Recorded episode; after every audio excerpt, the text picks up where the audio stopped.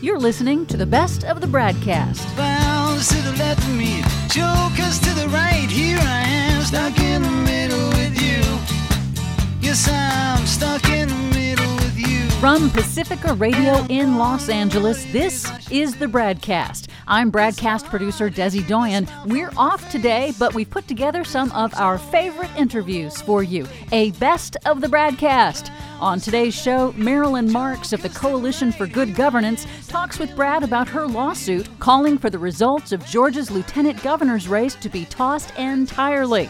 And after that, Los Angeles Times columnist Michael Hiltzik debunks the Trump administration's false claims about California's water. So sit back and enjoy this best of the BradCast.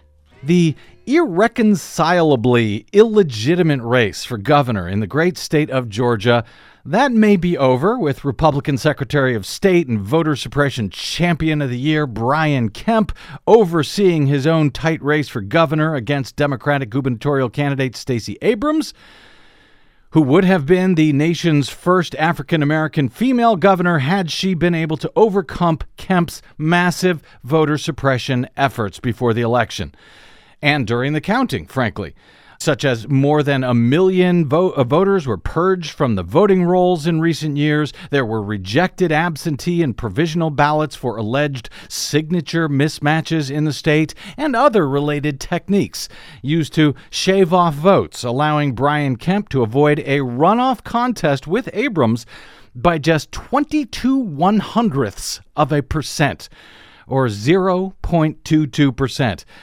It also doesn't hurt that all the votes cast at the polling place on election day were cast on oft failed, easily hackable, almost 20 year old, 100% unverifiable touchscreen voting machines made by the now defunct Diebold Election Systems Inc. That only skims the surface of why we have long argued now that a win by Kemp at this point in the governor's race cannot possibly be seen as legitimate. To that end, Stacey Abrams has formed a new group called Fair Fight Georgia. They have filed a federal voter suppression lawsuit against Brian Kemp in the state of Georgia over what they allege to be gross mismanagement of the election, asking for paper ballots from here on out in Georgia's elections. Well, there's an idea. In the meantime, a, a, lawsuit was filed over the holiday weekend in Georgia in the lieutenant governor's race between Democratic candidate Sarah Riggs Amico and Republican Jeff Duncan. Uh, who has now been certified as the winner by about three and a half points in that race. But that lawsuit was not filed by the Democratic candidate in the lieutenant governor's race. It was filed by the Coalition for Good Governance, the nonpartisan nonprofit group that has filed several lawsuits over the past several months in the Peach State, challenging their use of 100% unverifiable touchscreen systems prior to the election which the judge in the federal case had found to be completely unreliable for use in any election before then allowing them to be used anyway instead of paper ballots just before the November 6th midterms, finding that a switch to the same paper ballots used for absentee voting but at the polling place would just cause too much chaos at the polls with such short notice. But their newest suit in Georgia calls for the results of the lieutenant governor's race to be tossed entirely. Really? Jordan Wilkie over at Who What Why reported a complaint filed late on Friday contesting the outcome of the lieutenant governor's race could provide a rare glimpse into the state's election infrastructure and an opportunity to audit its non transparent voting machines. Is that even possible? Joining us now to explain what is possible and what isn't is the Coalition for Good Governance's executive director, longtime election integrity champion, and friend of both BradBlog.com and the BradCast, Marilyn Marks, who, like me, is still fighting for every vote and every voter from the November 6, 2018 midterm elections. Marilyn, welcome back to the BradCast. I hope you have been able to get a little bit of rest since Election Day out there. Ha ha ha, Brad. Not a chance yet. Not a, the won't be for a while. Um, as you know, we, we've spent the last several days uh, filing this newest lawsuit. Yep. Very last minute, got it in just under the wire on Friday night And so there's there's no not going to be any rest for the Georgia weary for a while. Understood, and I and I have a lot of questions about that lawsuit that I want to get to, but uh, we- we've had you on a bunch of times over the past months now to discuss the various for that. nightmares. Well, thank you for being there to do it, but we haven't had you on since election day to discuss how things actually went on election day and how things are still going there now with your lawsuit and with several important runoff elections coming up in Georgia from the midterms, including for Secretary of State. Will they once again be using the unverifiable touchscreen voting systems in this runoff? Sadly, Brad, they they are indeed. They're using them despite all of warnings, and you know all of the warnings that they have had. Every every group from the federal court to the uh, National Academy of Science has warned them not to do this. I mean, there's only like two races on the ballot Secretary of State and Public Service Commissioner, as I recall. Uh, How hard would that be to uh, not only hand mark a paper ballot, but hell, you could hand count those, uh, those ballots in no time flat? That's for sure, Brad. And but unfortunately, the Secretary of State has taken, and and the local election officials keep taking the position that somehow that's just too hard for Georgians to do. That it would just be too confusing for them to have to pick up a pen and color in the ovals. And now, as I, And I think that's rather insulting. Uh, well, yeah, it is. But I, as I understand it, in order to use these touchscreens again, uh, basically one month after the uh, after the November sixth general election, they're reprogramming the computers, the, the the touchscreens that were used on election day, in violation of their own state law, which says they must not disturb those machines for one month after the election. Is that correct? Um, that is correct, Brad. And, and, you know, Jordan Wilkie also wrote about this the fact that they are absolutely violating their own law. And just within the last few hours, we have had yet another fight with the Secretary of State's office about this. Not only did we need those machines preserved for our core case, the, the election security case in federal court, but also we certainly need them in this new case that um, that challenges the election results for the lieutenant governor's race. We have continued to over the last week, and then yet again this afternoon, said to the Secretary of State, "Your rule, your own election code says." They cannot touch these machines, the internal memory, for one month if if there is no election contest pending. Now there is an election contest pending. Obviously, they are needed as evidence, Mm-hmm. and the secretary, is as of today, is continuing to take the position that overriding the data, uploading uploading new um, uh, ballot programming for the December fourth runoff, and putting these machines out in unsecured voting places Mm-hmm. somehow does not does not make the internal memory data at risk. That's just foolish in anyone's mind. And I want to talk know, about and I, I want to talk about how that will actually affect the the lieutenant governor's uh, the contest that you filed, the um, the lawsuit that you filed. Uh, but before I get to that, let me very quickly ask you um, about this lawsuit. I don't know if you've had a chance to read it. It was just filed. I have not yet had a chance to read it. Um, uh, this was uh, filed by uh, Stacey Abrams, uh, her team, her new uh, group, Fair Fight Georgia. Do did they said they intend to contest the the elections in Georgia in general, the way they're run, but not their actual, uh, not her actual uh, election for governor. Is that how you understand this this uh, lawsuit as Uh, well? yes, that's right. And and um, Brad, I've had about three minutes to skim through it, Mhm. and it's a 66-page complaint, so I've certainly not had chance to digest it. But you're right; they are um, making general allegations about the method of voting, voter registration, all of the voter suppression, the mechanics of voting, even on the um, DRE machines.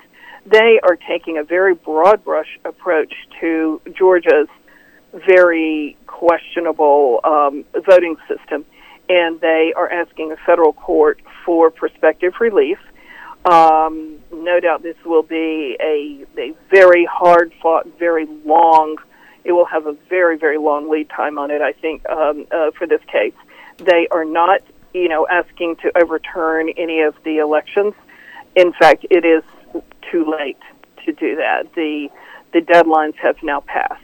Well- and we filed on the deadline for the for the lieutenant governor's race, and so there are no more uh, races that can be contested. Okay, so you guys did that on the last day for the lieutenant governor's race, and one That's correct. One more Mhm. uh, question before I get to that. Your group, uh, Coalition for Good Governance, and other voting rights uh, groups, Common Cause, ACLU, and so forth, filed a number of lawsuits. Uh, before the election and even during the uh, November 6th contest, but the did the Abrams campaign and the state Democrats in general join you in those suits? For example, your fight uh, to to get a, a hand-marked paper ballot for every voter in Georgia, uh, or did they otherwise take action to avoid what I now see in the governor's race as a completely illegitimate election? No, sadly they didn't. They focused their resources on get out the vote work. And their idea was that if they could get out the vote, that somehow they could mitigate for all of these fundamental process problems. And I think that that, that theory was shown to be far too optimistic um, because there were too many voters that got caught in a um, a system of not having their votes counted, and then we have no idea how many had machine their machine votes flipped, not counted, counted backwards. Mhm. You know, it's it's it, it's unknown. But now I think people realize that. Brad, all of these warnings that you've been giving how many years now? Like 16, 18 years? Yeah.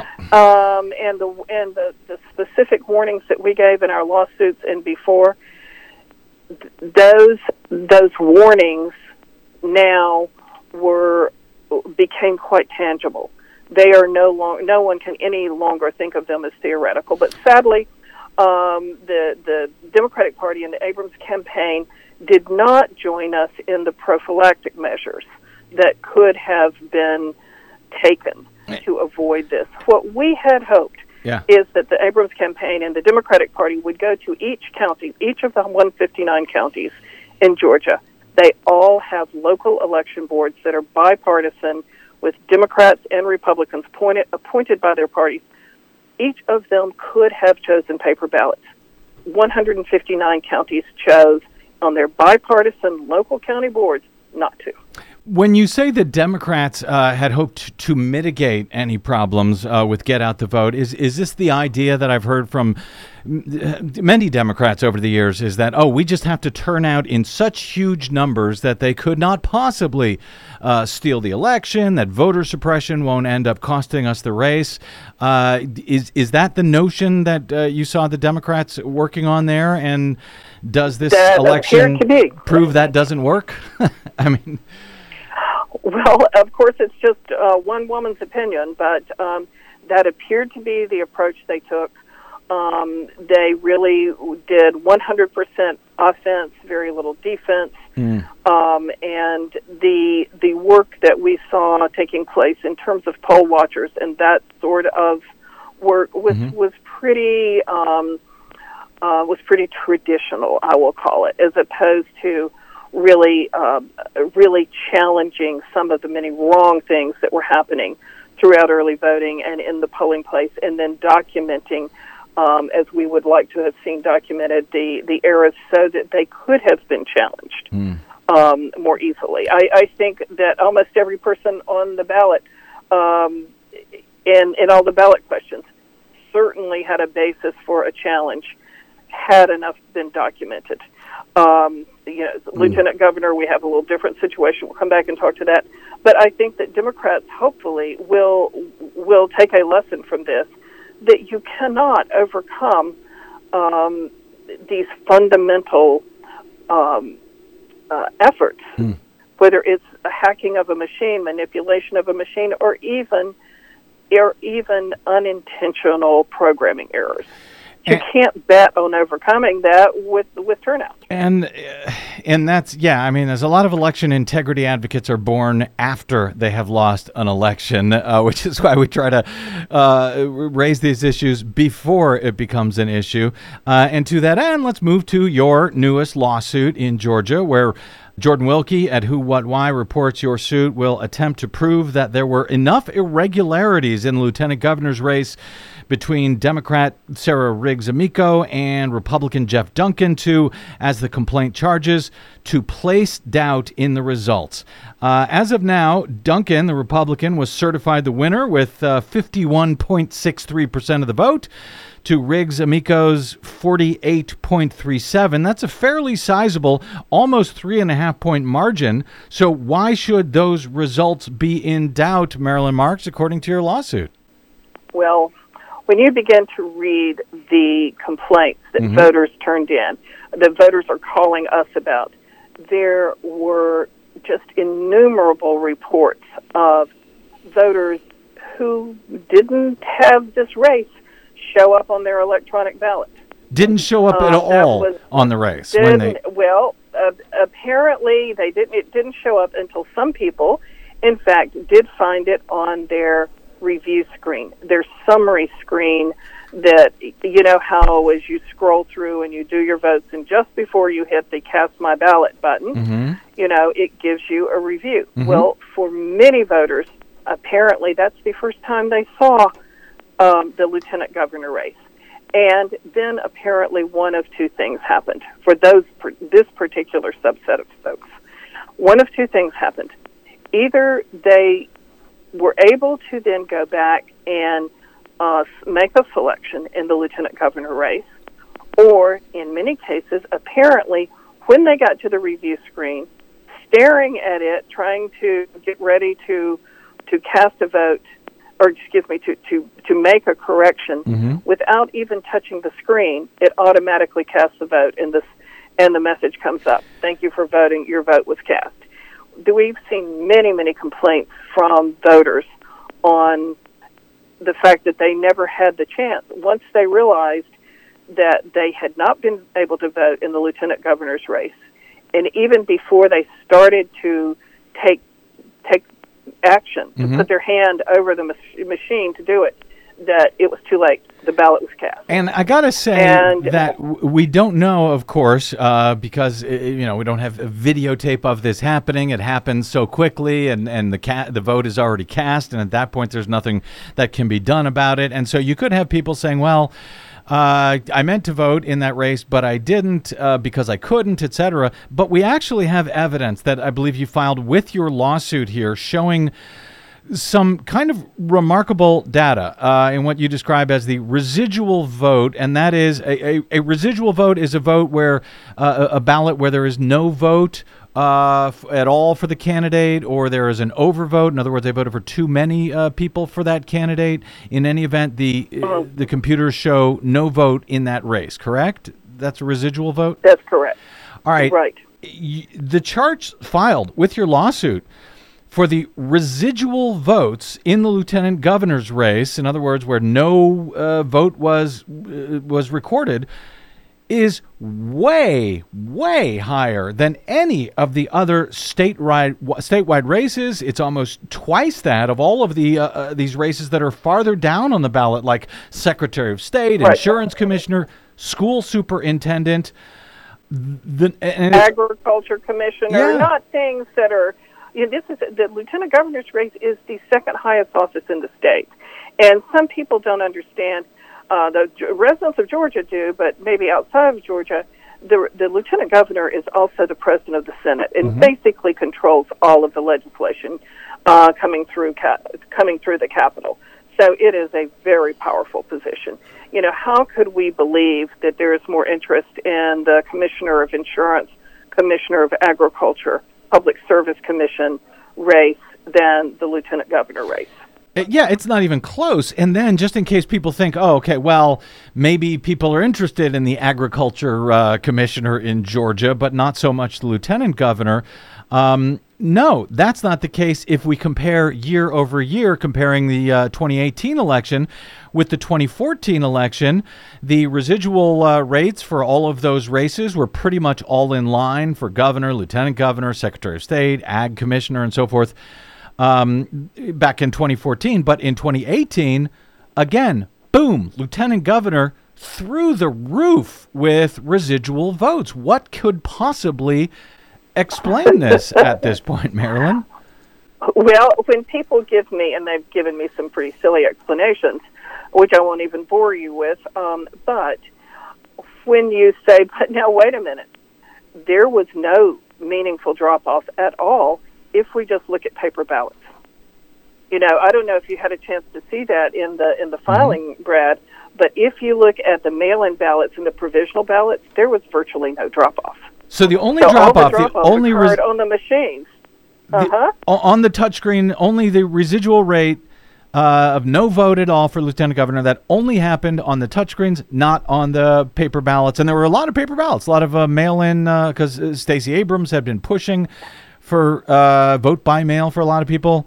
The rate is all the same for on the, on the uh, paper ballots, or very close. It, yeah. very close. It was much more traditional yes, some people go and only vote the top race, but it was very, very close to nothing in terms of the um, uh, the the level of voting for lieutenant governor when you look at the paper ballots. So what this tells us is that the undervote is related only to the machines. Now, please explain that. I was hoping you could. You got the lawsuit. I can't. I mean, I, if if we're if we're bring, if we're focusing only on uh, this problem only happening on the machines, and it's clearly a problem when you look at this data uh, and happening only on the machines, that means it is either uh, uh you know a nefarious a hack or something of some sort, or misprogramming, a less nefarious misprogramming.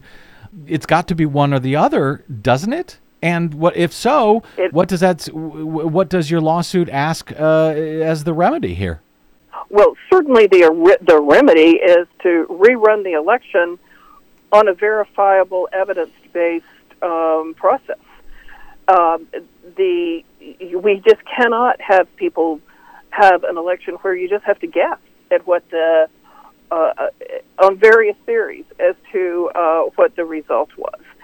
Um, so yes, it could be it could be a programming error, it could be a hack. Um, but what we do know is all machines did not behave the same. We have people prepared, willing to give us affidavits that say, as far as I could tell, my machine showed no problem. You know, I she was on the first page of my ballot. Mm-hmm. I had no issue on my electronic ballot. You know, I had no issue. Voted all the way through. It's fine. Now we have many other people who did not have that. So there were clearly problems in some machines and not others.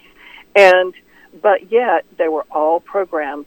Every single machine is identical, and every machine was programmed by the Secretary of State's office. So, what could be causing this glitch?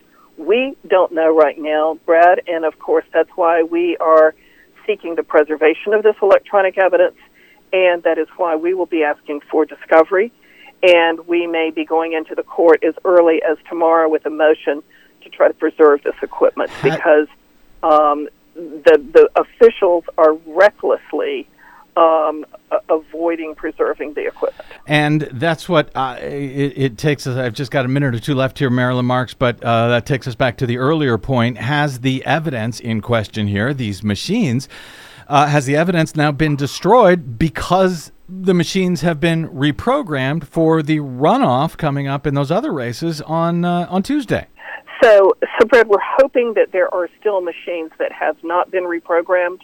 Um, because they this particular runoff is going to see such a low turnout, and there are fewer um, uh, early voting places. Mm-hmm. For example, there will be fewer machines used in the precincts, and as a result, we we believe that um, there will be some machines that will not be scheduled for reprogramming, and we're trying to catch them before there's any chance that they are put through reprogramming. And will you be allowed to have uh, So we're trying our experts i- i- examine those machines? Because for years they don't let anybody Yes, uh, examine them. So will that be allowed in this suit for a forensic uh, well, study? Well, it will be up to the judge, but I can't imagine how a judge is going to say no. You've presented all of this evidence that there was some kind of problem. Machines were behaving differently from polling place A to polling place B. I'm not going to let you figure out why. It's hard to imagine that the judge is going to do that, given the level of evidence we have now. And Yep. Brett, I think the thing that is different now than what we've had in the past, you know, we've worked on this um, this uh, unverifiable voting in the courts now for a year and a half. Mm-hmm. Now we have court rulings that say this is not a reasonable method of voting. These machines are not reliable. We've got, you know, court opinions that say this is highly questionable.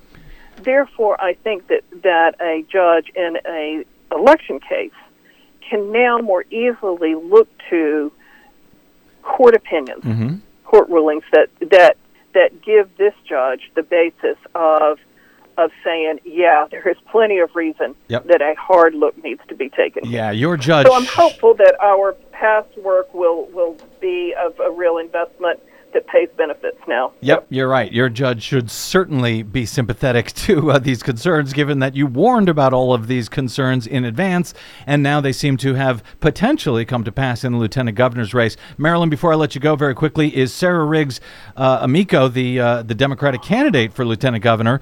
Uh, I. She is not join uh, joining your suit as a plaintiff, is she? And if not, why not? Well, no, she is she is not joining. Uh, we are doing this, Brad, on a nonpartisan, as we do all our work, as you know. Uh, we are doing this on a nonpartisan basis on behalf of voters. We are not doing this on the part of the Democratic Party or of Sarah Amico. In fact, I only met Sarah for the first time and ever so briefly last week. I've never had any contact with her before. Um, and this is something we decided we wanted to do because of the machines, the data, the problems that we showed, um, not because of a political reason. As you know, I'm a Republican. Yep. And uh, one of my lawyers on this is a Republican, and one of our plaintiffs is um, is a Libertarian. So we're we're coming at this from a standpoint of having a election integrity uh, or election um, process in Georgia that has integrity, not for any partisan reasons. Marilyn Marks, Executive Director of the Coalition for Good Governance. You can find them at coalitionforgoodgovernance.org. You can and should follow Marilyn on the Twitters at Marilyn R. Marks. One, that's the number one, Marilyn R. Marks one. Uh, and I hope you will consider supporting the work that the uh, coalition does uh, because there is really nobody out there fighting these fights. Um, certainly in advance of uh, you know when an election goes south, but now even after uh, an election to try to figure out what the hell happened. Uh, Marilyn Marks, thank you for your efforts and stay in touch. Thank you. Brad. Look forward to hearing how We'll this uh, you. lawsuit goes. Thank you. We'll keep you posted. Thanks. Bye bye. That was Brad's conversation with Marilyn Marks of the Coalition for Good Governance back in November. Coming up next, Brad's interview with Michael Hiltzik of the LA Times from August. I'm producer Desi Doyen, and you're listening to the best of the Bradcast.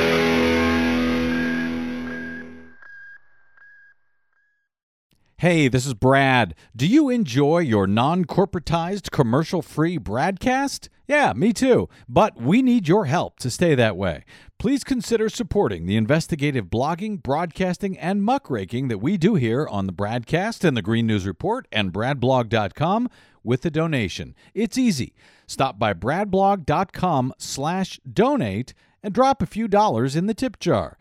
You can make a one time contribution or an automatic monthly donation of any amount you like. It's easy. It'll take you about 60 seconds and you'll help me and Desi stay on the air to continue our troublemaking and muckraking without the corporate influence of anyone. Got it? Thanks. Stop by bradblog.com slash donate to help us out today.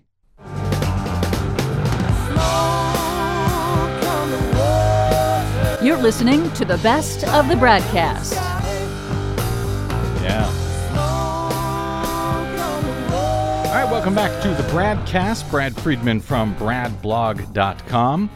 As record wildfires continue to rage now up and down the great state of California, the Trump administration is taking the opportunity not to help the thousands of firefighters in the state battle the record blazes, including one that is now the largest in state history. Instead, they seem to have decided not to let a good catastrophe go to waste, especially when it's in their mortal enemy state of California, I guess, when they can otherwise use these disasters as an excuse to change largely unrelated policies that right wingers have long wanted to change.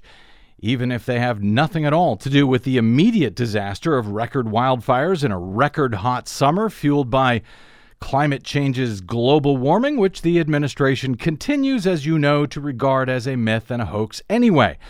Now, I don't usually like to focus on Donald Trump's uh, ridiculous statements and rallies and Twitter feed, but here I need to, for a moment, focus on uh, some of his tweets, since his curious and wildly ignorant tweets about the California wildfires over the past few days appear to signal a new effort by the administration to change a number of major federal policies that, in truth, have nothing to do with fighting wildfires or why they are no, now so uh, difficult to fight in the first place here in the Golden State. Many are focusing on the silliness of his tweets, but overlooking why he appears to be saying what he is saying, and that seems a mistake to me. But let's start with the tweet itself. As Emily Atkin notes at the uh, New Republic several days ago, last year was the deadliest and most destructive wildfire season in California's history. But she says that could soon change as the state now enters the peak month of fire season Wildfires have already burned more than 290,000 acres and killed eight people. This time last year, in what had been the most deadly and destructive uh, season in state history, only about 220,000 acres had burned by this time, and no one had died. The 2017 season would eventually claim 44 lives. Now, since then, I should note, officials have pegged the number of burnt acreage to as much as 400,000 acres this year, with about 1,100 homes destroyed to date. Why are these wildfires so bad and why do they seem to be getting worse over time? Atkin asks. Well, President Donald Trump offered his opinion in a Sunday night tweet, writing that, quote, bad environmental laws have been diverting water away from firefighting efforts into the Pacific Ocean. He also wrote that the state, quote, must tree clear to stop fire spreading. Presented with Trump's tweet, the uh, state firefighting agency, Atkin Notes, Notes, said that it had no idea what he was talking about.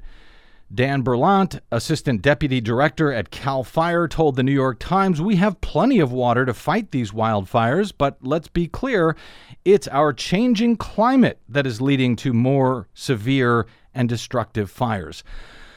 Longtime Los Angeles Times columnist Michael Hiltzik has been similarly trying over the past week to make sense of Trump's tweets and what they really mean for the ongoing disaster here in California and future changes to long standing federal laws and environmental regulations.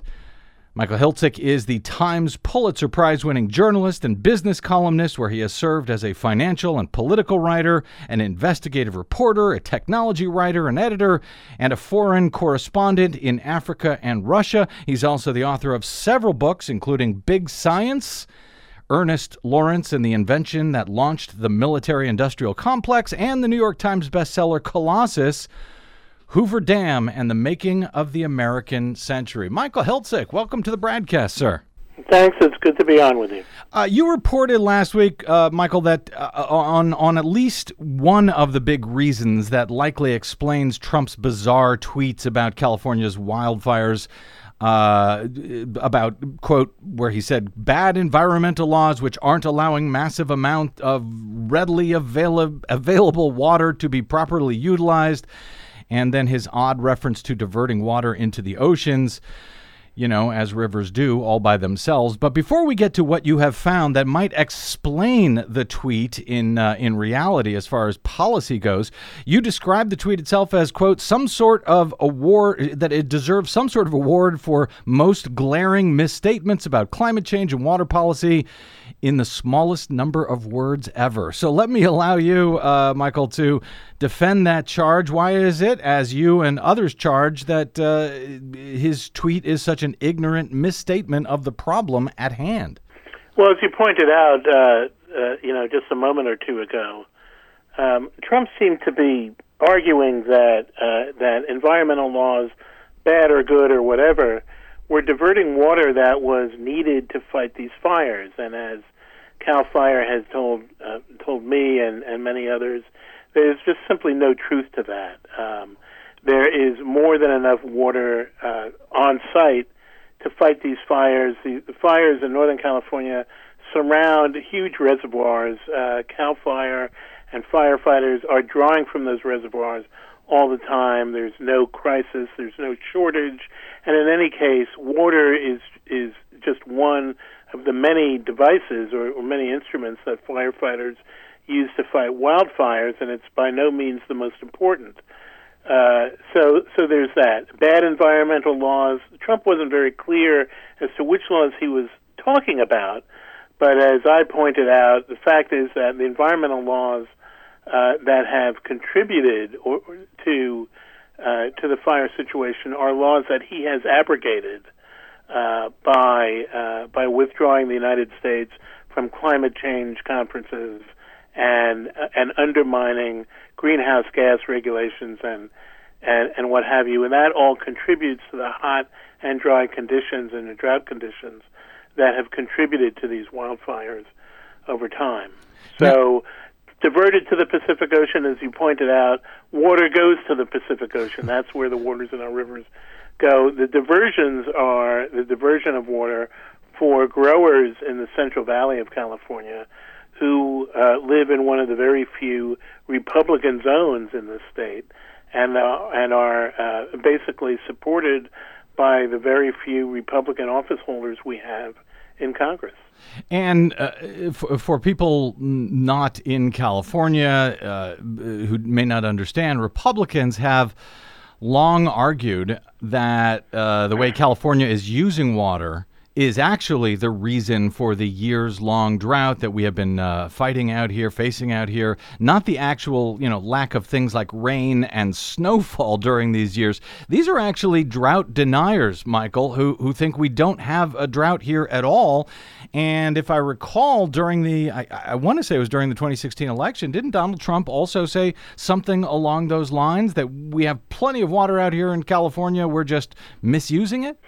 Yes, uh, Trump during the campaign sort of emerged as the drought denier in chief, and that was after he came up to the Central Valley and met with a lot of those Republican congressmen and uh, and the growers in the Central Valley who don't get as much water as they want uh, for legal reasons more than anything else, and that's because they have very junior water rights in this very complex system we have in the state, and they have to wait until other users get their water before they do, and they also have to wait under federal law for environmental uses uses to be served, and that means water has to be kept flowing through a lot of our rivers so that fish and fishermen and fisheries are supported, and we don't let those those species go extinct. And when I say going extinct, it's not only fish that are at risk of going extinct. But as I've reported, there are salmon fishermen on the coast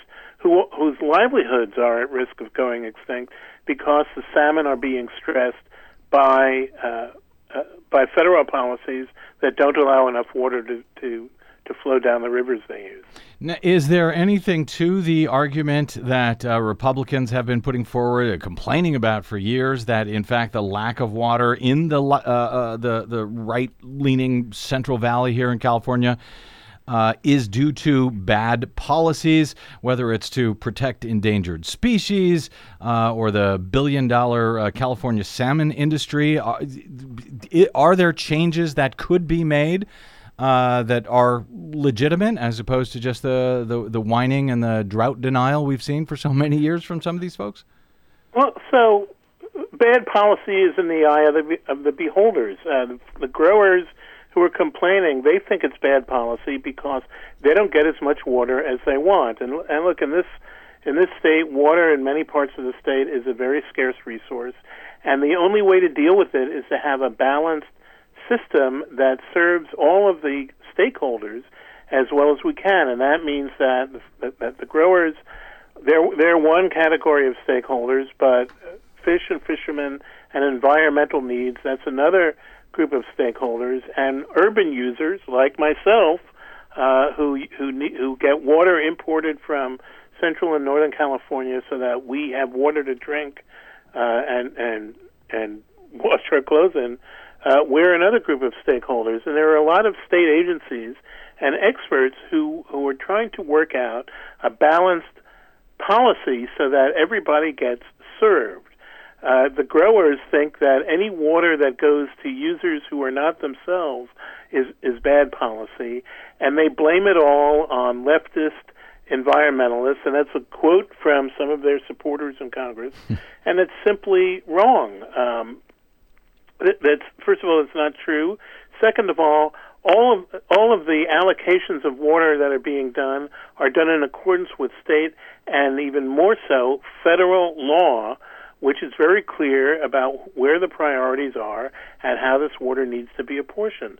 Within those limits, uh, state agencies and judges have worked out uh, deals and mandates, but uh, you know everybody is in this together. There's not, uh, in many ways, there's not enough water to go around. Although there could be if we did more conservation, and the growers did wiser uh, conservation, but the, the growers are not number one, and they don't come first.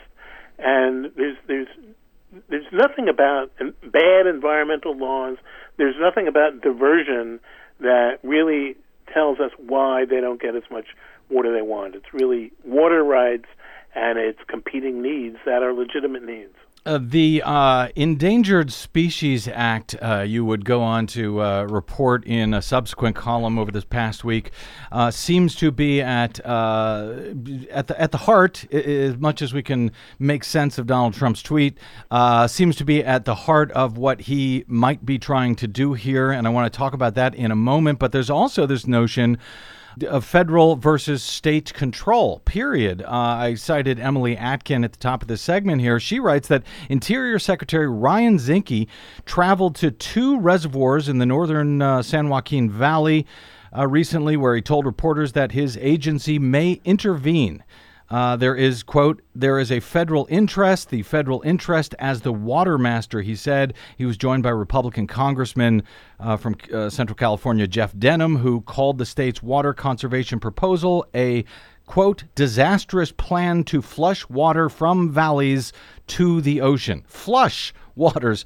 from valleys uh, to the ocean foreshadowing the language that Trump would eventually use about diverting water.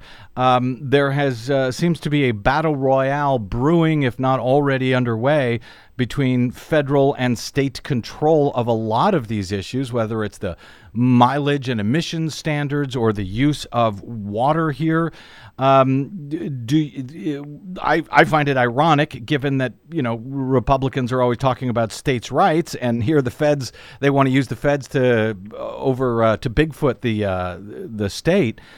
Um, but is this about the feds being able to determine rather than the state how the state will use its own water? Well, I think this federal, this administration would like to, but this is not really about state rights in the abstract. You know, state rights, as we hear about it, is sort of a constitutional uh, mm-hmm. principle. This is about law and federal law, and Zinke is simply wrong. The fact of the matter is that that all the federal laws that apply to the allocation of water in California, uh, including water uh, from projects that the federal government funded, uh, the law says that that water has to be allocated in accordance with state law. It's very explicit about that. So for Zinke to suggest that he can preempt state law, he is simply wrong.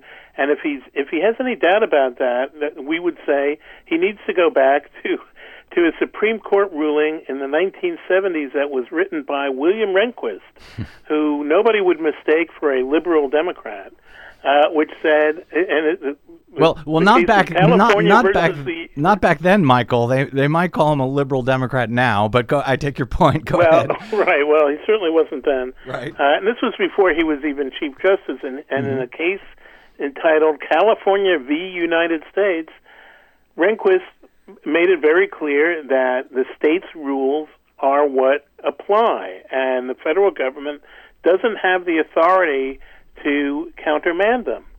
Um, so, uh, but that hasn't stopped Zinke and Trump from saying that they can and should, and they've written letters basically threatening the state of California with a lawsuit if it if it if the if the state exercises its clear legal authority. So that's developing. I think uh, you know it's it's perfectly possible that this administration will try to to launch that fight, but it doesn't have the law behind it, and it's most likely going to lose. So that's on the uh, Interior Department side with uh, Ryan Zinke, and then there's this seems to be this other element that you also uh, report on this week at the Los Angeles Times, the Endangered Species Act. You had argued several days ago that an order issued Wednesday by Commerce Secretary Wilbur Ross to the National Marine Fisheries Service and its parent agency, the National Oceanic and Atmospheric Administration, or NOAA. And by the way, I had no idea that NOAA was actually part of the Commerce Department here. Uh, but in any event, this uh, this directive uh, directs the agencies to facilitate access to the water needed to fight the ongoing wildfires affecting the state of California. Well, that's good. It then gives away the game, you you argue, by making specific reference to the Federal Endangered Species Act. Quote. Consistent with the emergency consultation provisions under the ESA, Federal agencies may use any water as necessary to protect life and property in the affected areas. So, what does that order tell you, uh, Mr. Well, Hiltzik, yeah, about what they're doing I- here?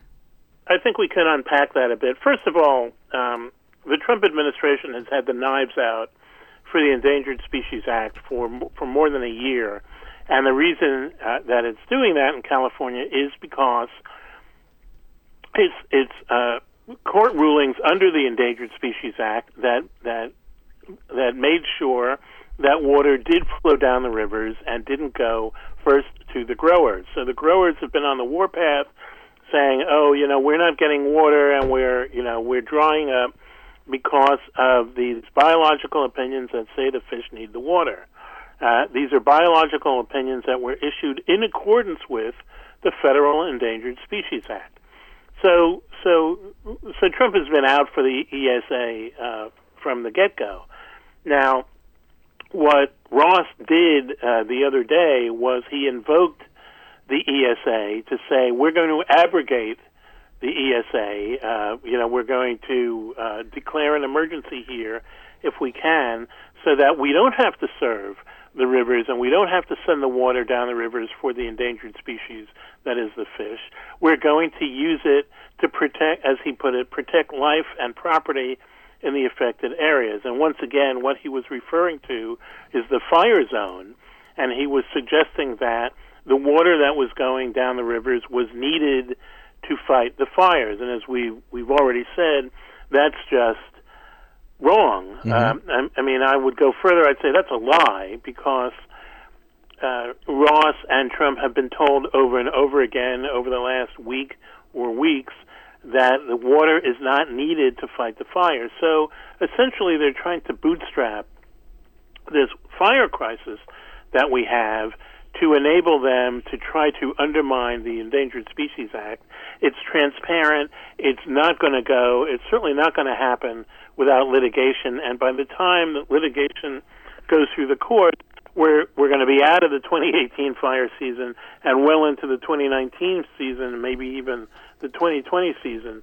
So so the real subtext here is once again an effort to serve the growers, and these are big agribusinesses, by the way. They're mm-hmm. not mom and pop farmers They're huge almond orchards and pistachio orchards that have been planted by very wealthy agribusiness co- corporate co- corporate growers mm-hmm. on the assumption that they would have a steady stream of water. And when they don't get the water they need their trees die and that's why they are desperate. They made a mistake. They planted crops that aren't really suitable for the water situation in California, and now they're moving heaven and earth and exerting all sorts of political influence to get water that they actually don't have a right to. Michael Hiltzik, why does the uh, farming industry in uh, in California get so much more love than the uh, than the fishing and the billion dollar fishing industry, the salmon industry, and so forth? Uh, that's a huge industry as well. Is there just that much of a disparity between? The amount of uh, money that comes into farmers versus uh, fishermen, or is it the amount of money that they give to these politicians? What what explains that disparity? Well, I, I think there are a couple of reasons. Number one, uh, yes, salmon is a billion dollar industry. That is when there are salmon to catch and when the salmon season is allowed to be five months long as it is, you know, in a healthy period of time, as opposed to six weeks long, which is what it's like this year. But a billion dollar industry that that sounds big, but it's small compared to the agriculture industry in California, which is many many times larger. Another aspect of this is that the the growing uh, the the growers are big businesses.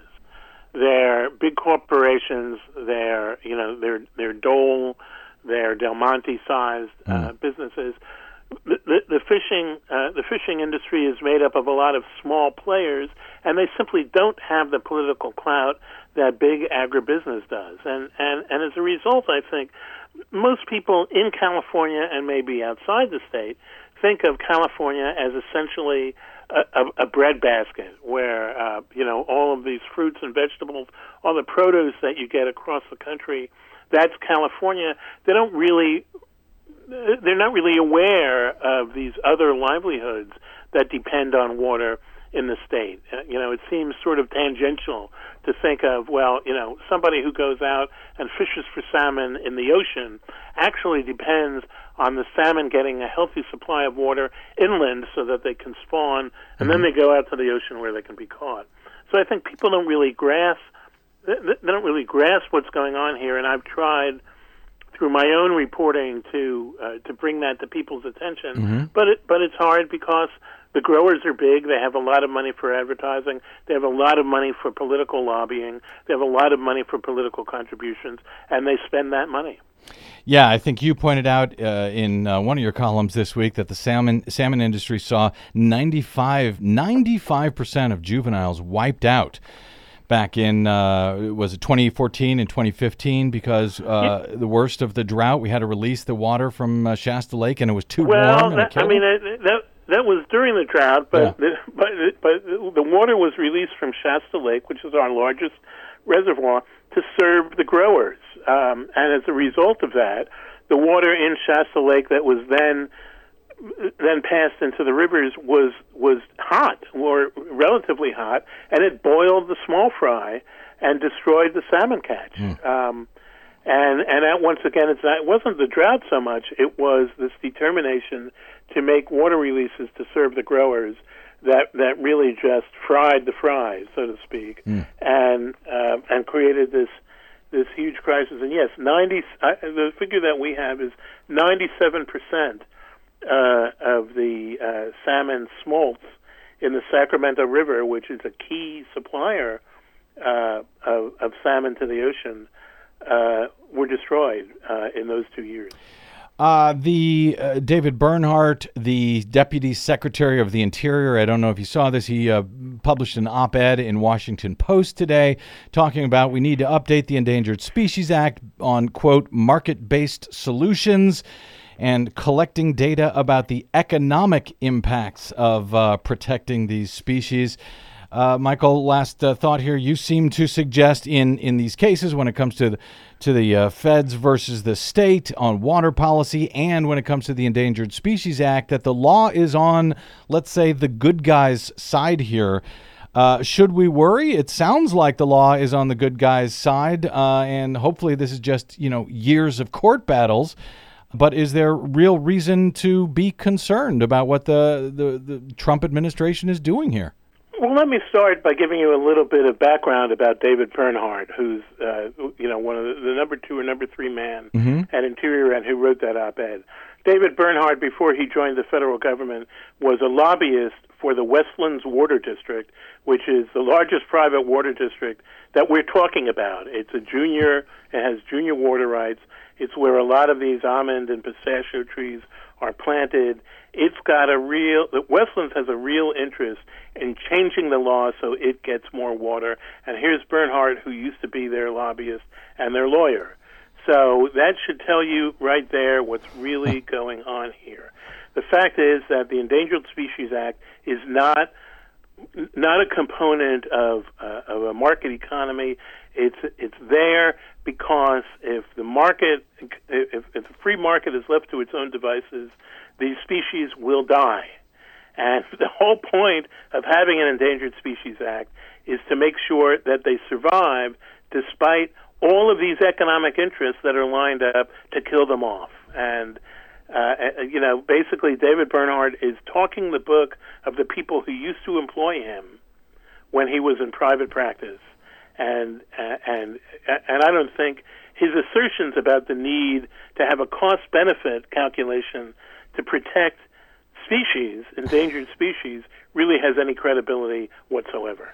Uh, just more regulatory capture, I'm afraid, of our federal agencies. Uh, at the end of Michael Hiltzik's uh, LA Times column this week, headlined Trump's minions are using California wildfires as excuse to attack endangered species protections. He writes Anyone concerned with trying to fashion rational water policy in the face of politically self interested interference out of Washington should take heed. The Trump administration just signaled that it will stop at nothing, no matter how illogical. Michael Hiltzik, I uh, hope people do take heed uh, and follow your important work on this over at latimes.com. You can also follow Michael on the Twitters at HiltzikM. Michael Hiltzik, greatly appreciate you joining us today on the BradCast. Thanks. It's happy to, I'm happy to be there with you. Thank you, sir. Thanks to Marilyn Marks of the Coalition for Good Governance, Michael Hiltzik of the Los Angeles Times, and to you for joining us for today's Best of the BradCast and spending part of your day with us. You can find, follow, and share us worldwide on the Facebooks and the Twitters at the Brad Blog. And as ever, our thanks to those of you who stop by bradblog.com slash donate to help us stay on your public airwaves. We'll be back soon. I'm BradCast producer Desi Doyen. Good luck, world.